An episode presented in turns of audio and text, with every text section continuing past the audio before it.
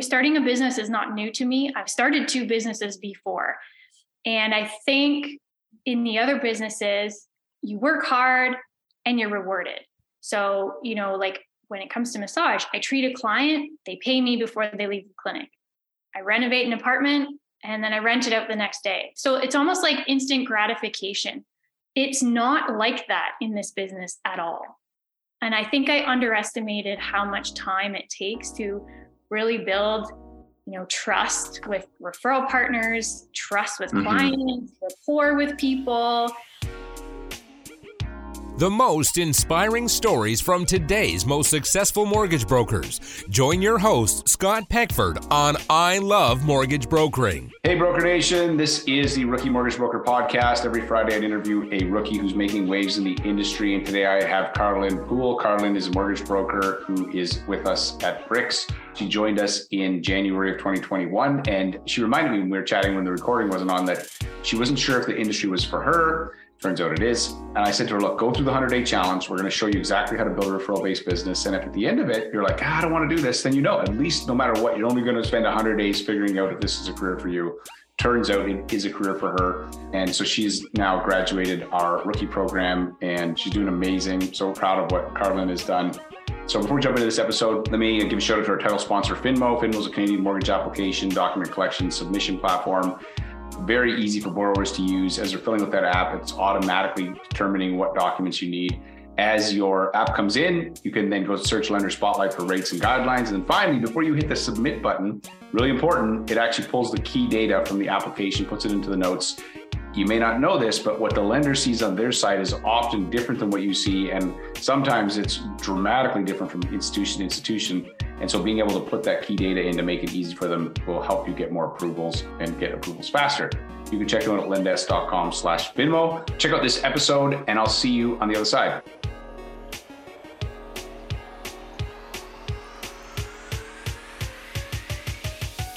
Hey, Carlin, welcome to the uh, podcast. Hey, thanks for having me. So, hey, tell me a little bit about yourself and where you're from. So, I grew up in Belleville in Ontario. I now live in Prince Edward County between my fiance and myself, we have three boys, four, 10, and 14. So life is busy. That's yeah. the gist of it. So do they play sports or what do they do? How do you keep them from? Uh, the older two are in rep hockey and basketball. The little guy is not there yet. I'm not pushing that because definitely it's very, very busy with the older two. Yeah, it can be for sure. My brother in law has six kids, four boys and two girls, twin girls that are like less than a year. And I'm like, man, that is a handful. And they play hockey and all this stuff. It's like a full time job, like literally, like, you know, just doing that. So tell me about you got into the mortgage business. What were you doing before and what got you into the mortgage business? I was a massage therapist before. I owned a clinic with a partner. What got me into mortgages was I've always had a serious passion for real estate. I bought a number of rental properties in my 20s. Between 20 and 30, I accumulated a number of properties and I always used a mortgage agent to purchase. So that sort of got me introduced to the mortgage world. But I worked as a massage therapist up until I made the switch. And so, like, how did you buy rental properties in your 20s and 30s? I mean, most people nowadays are like buying a property. Was it in your market? Tell me about that. Like, how did you fall into that? I think you could have classified me as a workaholic. So I hustled a lot, I worked a lot. It's basically all I did because I had this goal of like early retirement and I was going to do that through rental properties. So it was a little bit of that. And then the market I was in, it has changed now, but back in 2010 when I bought my first property, you could pick up property in Belleville for, you know, really, really good prices compared right. to so it right. was so much that, easier to purchase. Do you own rental properties now? I have one now. Yeah. Yeah. Nice. Okay, cool. And then so you, you got into mortgages. So how long ago did you get into mortgages? I got licensed March of 2020 and then COVID hit. and then not much happened for a while after that. Okay. So what did you try in that first and then you joined Bricks in January of 2022, right? Correct. So tell me about what did you do between March 2020 and January? What kind of stuff were you doing? So I was solo parenting at that time. So I was still working full time as a massage therapist. and just doing the mortgage stuff sort of on the side. I was with another brokerage and just sort of shadowing and trying to learn what I could in the few hours I had to devote to mortgages during the week. And then, yeah, I met with you last fall. yeah. Oh, okay. All right. Yeah. Sorry. Yeah. I, yeah. Remember, I talk to a lot of people, so my I know you do. I know. Much. Yeah. It's like they kind of merge together, right? My wife jokes being married to me is like 51st date. She's like, wakes up in the morning, hey, I'm your wife. These are your kids. So yeah. anyway, yeah. So I met Sorry, you last fall when you came to Toronto for sort of an info session on bricks and right, yeah, the leap, and I joined the brokerage in January of this year. Okay, and then so when you were doing part time, did you do any mortgages or what was that like? I did five mortgages in that time. Two of the five were my own right. Okay. Well, you, yeah, that's okay. Yeah. You got to drink your own Kool Aid. All right. So yeah. then in January, did you start out full time, part time? What was that like? So I was still doing part time. I definitely I freed up more time to devote to the mortgage business. So I was doing, um, you know, sort of 50 50, both massage and running my clinic and mortgages. Right. Okay. And then was there any point in the last, you know, 300 days ish that you were like, man, what was I thinking? Should I go back to massage therapy? Should I, you know, become a realtor? Please don't say you would. I'm just kidding. Like anything in that time period where you questioned it? I'll be honest. Yes. Many, many times.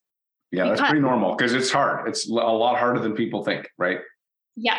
And the reason being is starting a business is not new to me. I've started two businesses before. And I think in the other businesses, you work hard and you're rewarded. So, you know, like when it comes to massage, I treat a client, they pay me before they leave the clinic. I renovate an apartment and then I rent it out the next day. So it's almost like instant gratification.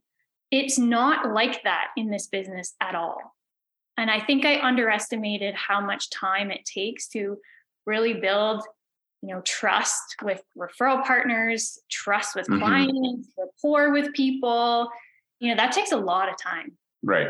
So, so you're um, like hustling and working and not seeing anything from it for a while.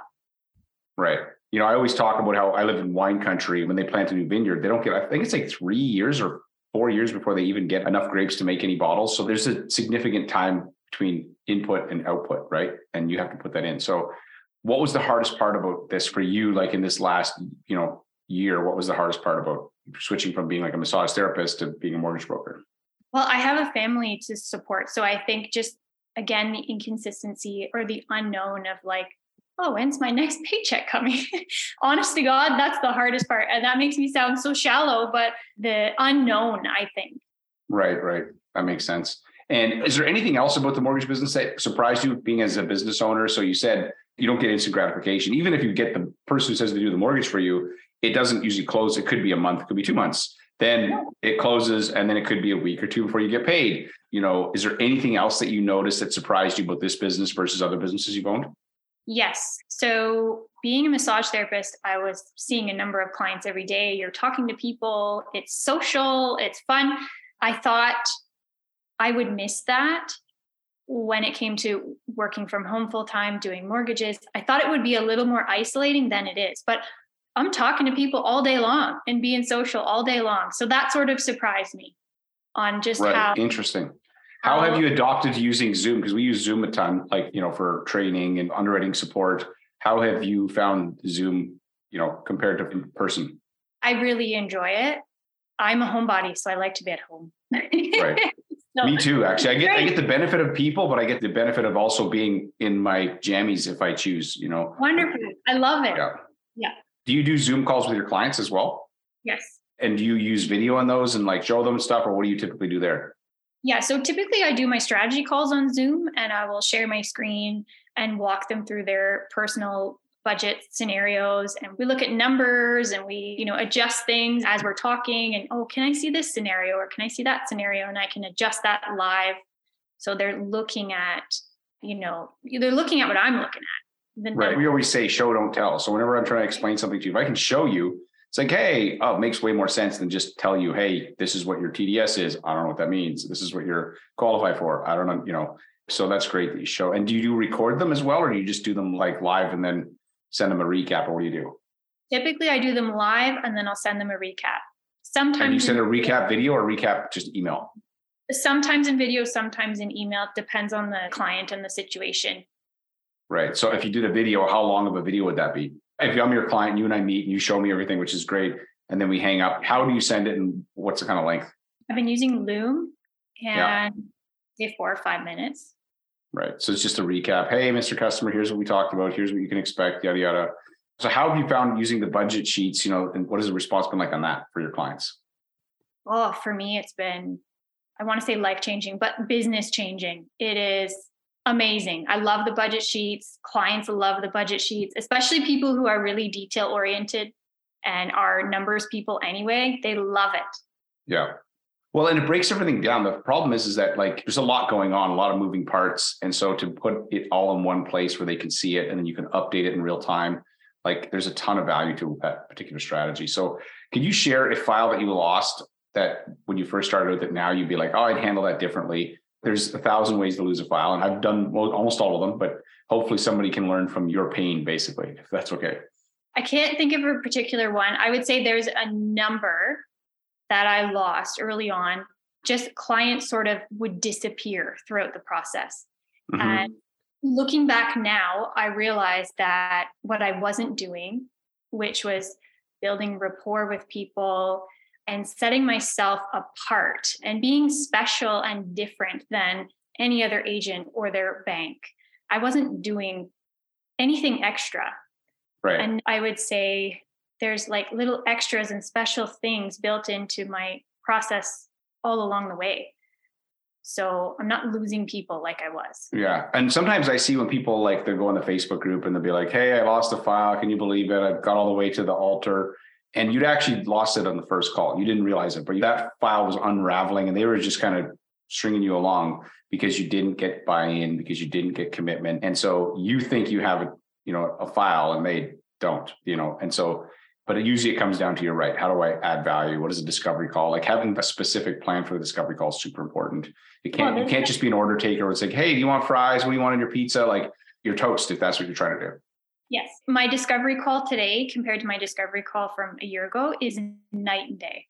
It is head and shoulders above. And like that's the most important call. Yeah, it is because it sets the tone for the entire relationship. And if you get it right, it builds trust and rapport. If you get it wrong, you don't have trust, you don't have rapport, and then they're going to question everything. They're going to push back, and then it's not going to go anywhere, and you're going to do a lot of work for nothing. So I think that's really good. So there are two distinct skills you got to learn, like sales and underwriting. Which do you think has been hardest for you? Sales, hands down. I'm an introvert. Yeah, so am I actually. People don't believe it, but I am. I actually like I recharge by myself. Like I need to just. And Yeah. so, what have you had to do, or what kind of mindset shifts did you have to make that has helped you? I really had to distill down my why. And we did that training together. Yeah. Like really keeping that forefront of my mind, showing up, picking up the phone, and just doing it. um, Right. the hardest thing I think I had to overcome was my own mental block there. Yeah. And this is why we say mindset's so important, right? Like you can have the best strategy and tactic, but if your mindset's like, ah, you're not going to be able to have as much success. So, and getting clear on your why is important. So, how do you, when you do get clear on your why, how do you remind yourself? At least I have ADD, so I'm like, I got a why, but where'd I put it? You know, like it's like, where's it's like where I have my keys? I don't know where they are. So, how do you remind yourself to kind of recenter yourself, or is that not easy for you? It's not like I'm sticking a picture in front of my computer or anything. I think I just I take a moment, I think about my why, I remind myself why I'm doing it, why it's important, and I put my glasses on and I pick up the phone. Like nothing special. Right. But that's good. I have like I go through some of my morning routine is like reminding me where am I going? What like kind of the whole thing. And I find that's helpful for me to just stay on track. But all right. So for you, what was the biggest takeaway that you had from going through this framework with, you know, the 100 day challenge and everything and through bricks? Okay. I had a hard time coming up with an answer to this question because there was so much. Like everything was incredible. If I had to pick one thing, it would be mapping out my customer journey. And it's still a work in progress, but once I did that, it clarified a lot for me and it made my job easier for myself. It made the client experience like repeatable and Mhm. it keeps me on track and it keeps the client experience consistent, which is so important. Right. I describe it, it's like if you're a burger stand, it's your recipe to how you're going to cook your burgers so that you're going to stand out from everybody else. And if every day you show up, I'm going to make burgers this way, that way, it's going to be really hard to create a referable experience. It's going to be even impossible to hire anybody to help you at some point, and the consistency won't be there, right? So I totally agree. Any business that I'm involved in, one of the first things we do is once we get clear on where we're going, then it's like, oh, let's customer journey this. Let's what happens when, who does it, like step by step by step. That clarity, and it's never done, as you alluded to. It's like, okay, how do I improve this? Which is the part that I like is that it's never perfect because there's always more improvements you can make.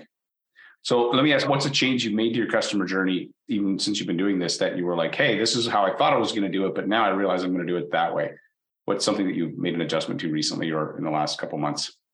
Good question. I think it was my timeline on following up with clients post closing. So what were you planning to do, and then now what are you doing?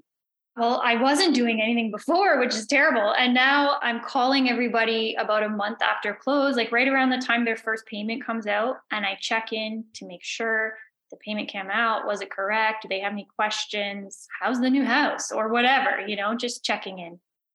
Right. What's the response been like on those types of calls? Really positive. Yeah. Who's not happy to hear from you? Like, hey, how's it going? Like, you know, so that's great. But here's the thing: if you didn't have a customer journey, you may forget to actually that you wanted to include that. But looking at it, going, hey, there's a gap here. I'm looking at this thing, going, what happens after this closes? I say like client journeys from first contact to client for life.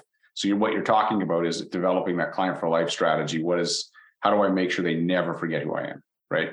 I once heard a question, which I think is a very interesting question, which I haven't wrestled through. And I always think questions are better than answers. Like if you could only have one client, but you had to do such a good job to service that client that they would tell their friends and family, what would you do? What would the experience look like? And then build the process around that one, knowing that it has to be as you know good as you can make it. I'm like, ooh, that would be a, an interesting experiment, like even just a thought experiment to start thinking about. Because if you have a good process, it'll actually do prospecting for you. Your process can be prospecting if you do it well. So yeah. Okay. So let me ask some rapid fire questions. You can answer shorter answers. So what's one thing people can't find out about you from Google? Uh, how much I love to read, and that I I can tell because you have a lot of books behind you. As I was saying, when we got on this call, I was like, man, that is a lot of books. So people can't tell that you like to read. What's the best book you've read recently? Oh, tough question. Um, is not business related. Does that matter? That's okay. No. Jackdaws by Ken Follett. Okay. And it's good? It's good. It's not my typical read, but I loved it. Right. What's a movie everybody should watch at least once? The Goonies. Goonies. That's a good movie. What are three software programs or digital tools you can't run your business without? Finmo, Loom, and my phone. Right. 100%. What's the best advice you received as a new mortgage broker? Okay, this one came from Lori. Yeah. He said one day, don't get so caught up working in your business that you stop working on your business. We need Right. to put a CEO hat on and work on the business for at least an hour every single day. Right. Yes. And that comes back to the customer journey. How do I work on my customer journey every day? A little like making it, improving it. If you were to start over again today, knowing what you know, what would you do different? I would, I don't know what you call it, like personal branding. Like I'd have my own personal email from day one. And I don't know, we call that branding. Yeah. You have your own personal email now, right? Because we tell everybody to get their own personal email. We don't. Now I do. Yeah. Yeah. Because you want to own your, it's kind of like own your cell phone, own your email, own your domain name.